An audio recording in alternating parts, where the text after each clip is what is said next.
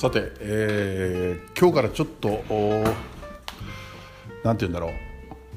トーンを変えてねやってみようかななんて思ってるんですけどまあ今日はこれ個室でやっているのでまた音が響いてるなっていう感じがします。いやなかなかこう暑くなったり夏が終わった後に暑くなったり寒くなったり秋の入り口っていうのは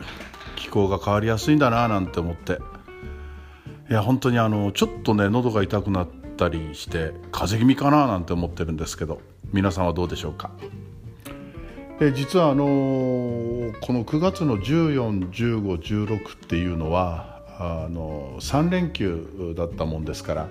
札幌のオータムフェストに出かけてきました。いやーすごい人だったね。本当に。もうなんか歩けないぐらい、えー美味しそうなものがいっぱい売ってたんだけども何を買うにも並ばなきゃならないしまあ田舎者としてはなかなかその行列が苦痛だったりしてとってもなんかあなんだろう、えー人の波に心を奪われたような感じがしました。えー実はあのーその時にね札幌であのやっ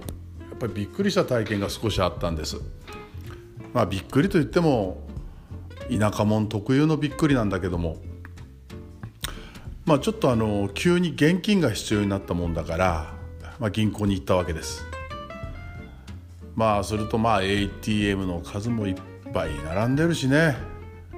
まあちょっと興味本位でいろんなこの貼ってある広告の類を見ると祭日あれは違う。14日土曜日。それでも都会だと9時まで銀行 ATM は開いてるんだね。まあそういうところに住んでる人にとってはすごく当たり前のことなのかもしれないんだけどもこちらに田舎に住んでいると土日祝祭日は ATM は休んでいるのでまあ、あの手数料のことを考えたら車に乗って近くの町に行って下ろすっていうのも一つなんだけどももう一つはコンビニの銀行を使わなきゃならない、まあ、そうすると手数料が当然かかると。いやまあ今の世の中の流れだからしょうがないのかもしれないけども自分のお金を下ろすのに手数料を払うっていうのもねまあ銀行も今預金口座を管理するのにも手数料を取ろうかという時代だからしょうがないのかもしれないなと思ってます。決して人が少ない田舎に住むのを嘆いてるわけではないですけどもそんなようなところにも大都市と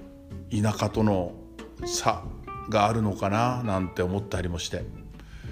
こんな小さな不便を解消しない限りなかなか人を呼び込んだり長く住み着いてもらったりするのはできないのかななんて少し時事ネタを考えたりもしました。まあ今度またいろんなことを少しずつ自分の思ってることをこういうふうに入れていきたいなと思っています。それでは。